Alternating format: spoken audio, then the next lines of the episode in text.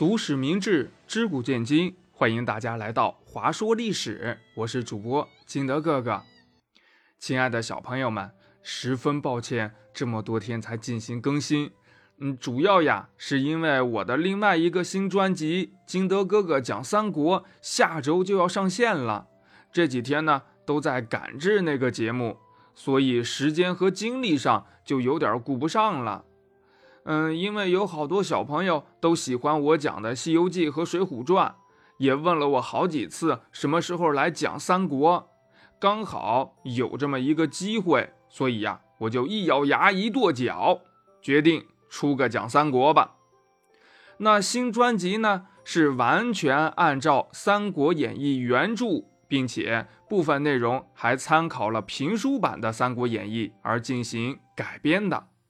选用这么详细的方式讲说三国呢，而没有用传统的记流水账的方式讲演。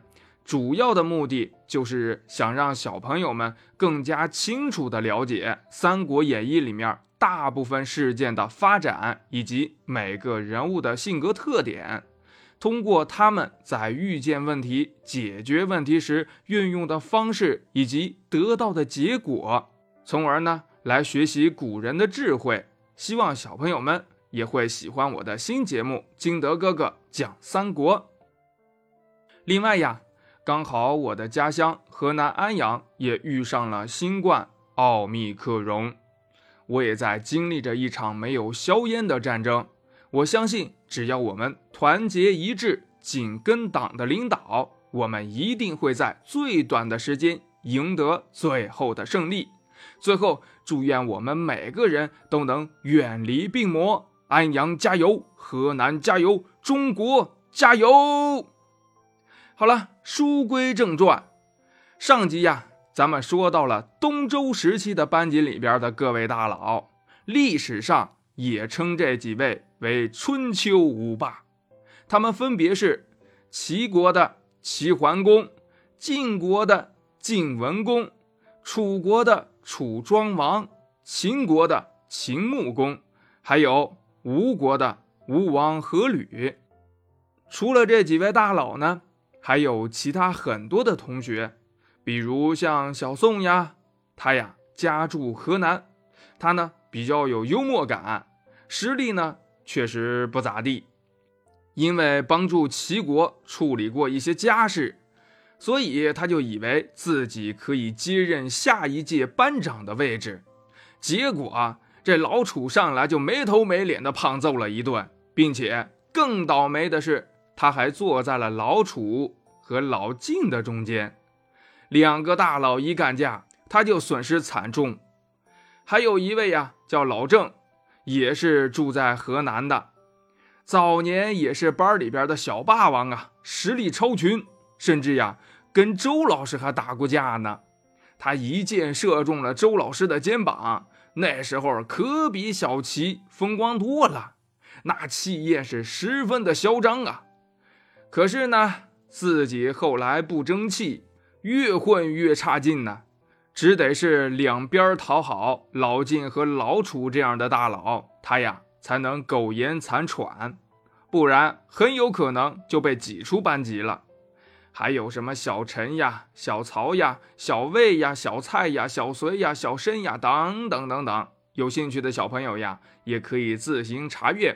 我们在后面的节目当中呢，也会。把他们经典的故事写出来的。最后呢，我们来隆重的介绍一位才高八斗、玉树临风、风流倜傥、温文尔雅的文艺青年。他呀，就坐在小齐的旁边，喜欢看书、写日记。他呢，就把班里边发生的大事小情都记录在自己的日记里了。他呀，就是鲁国，哎，也叫阿鲁。他呢。还给他写的日记取名叫做《春秋》，对，就是后面关老爷关羽关云长晚上自己阅读的那本书。其实呀，别的同学也都写日记，奈何呢？这阿鲁文采最好，所以大家一致同意用他的日记来冠名整个学期，这就是《春秋》。总的来说呢。春秋是中国历史上一个还不错的时代。那个时代呢，中原的国家太多了，而且个个都是大老板，每个大老板的思想和爱好还都不太一样。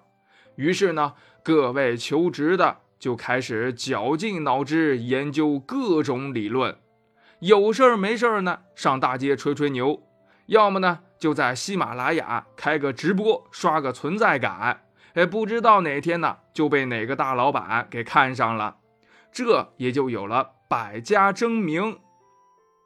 话说那时候呀，要是真有个微信呐、抖音呐、快手呐、喜马拉雅啥的，那得有多少名人出现呢？也许呀，给我们现在也得增加好多考试的内容呢。嘿嘿，幸好那时候没网，哎，没手机。嘿嘿，好了。本期的节目就到这里，感谢您的收听。喜欢本栏目的话，欢迎您的点赞、评论和转发，但不接受小朋友们的打赏哦。谢谢大家，我们下期节目再见，拜拜。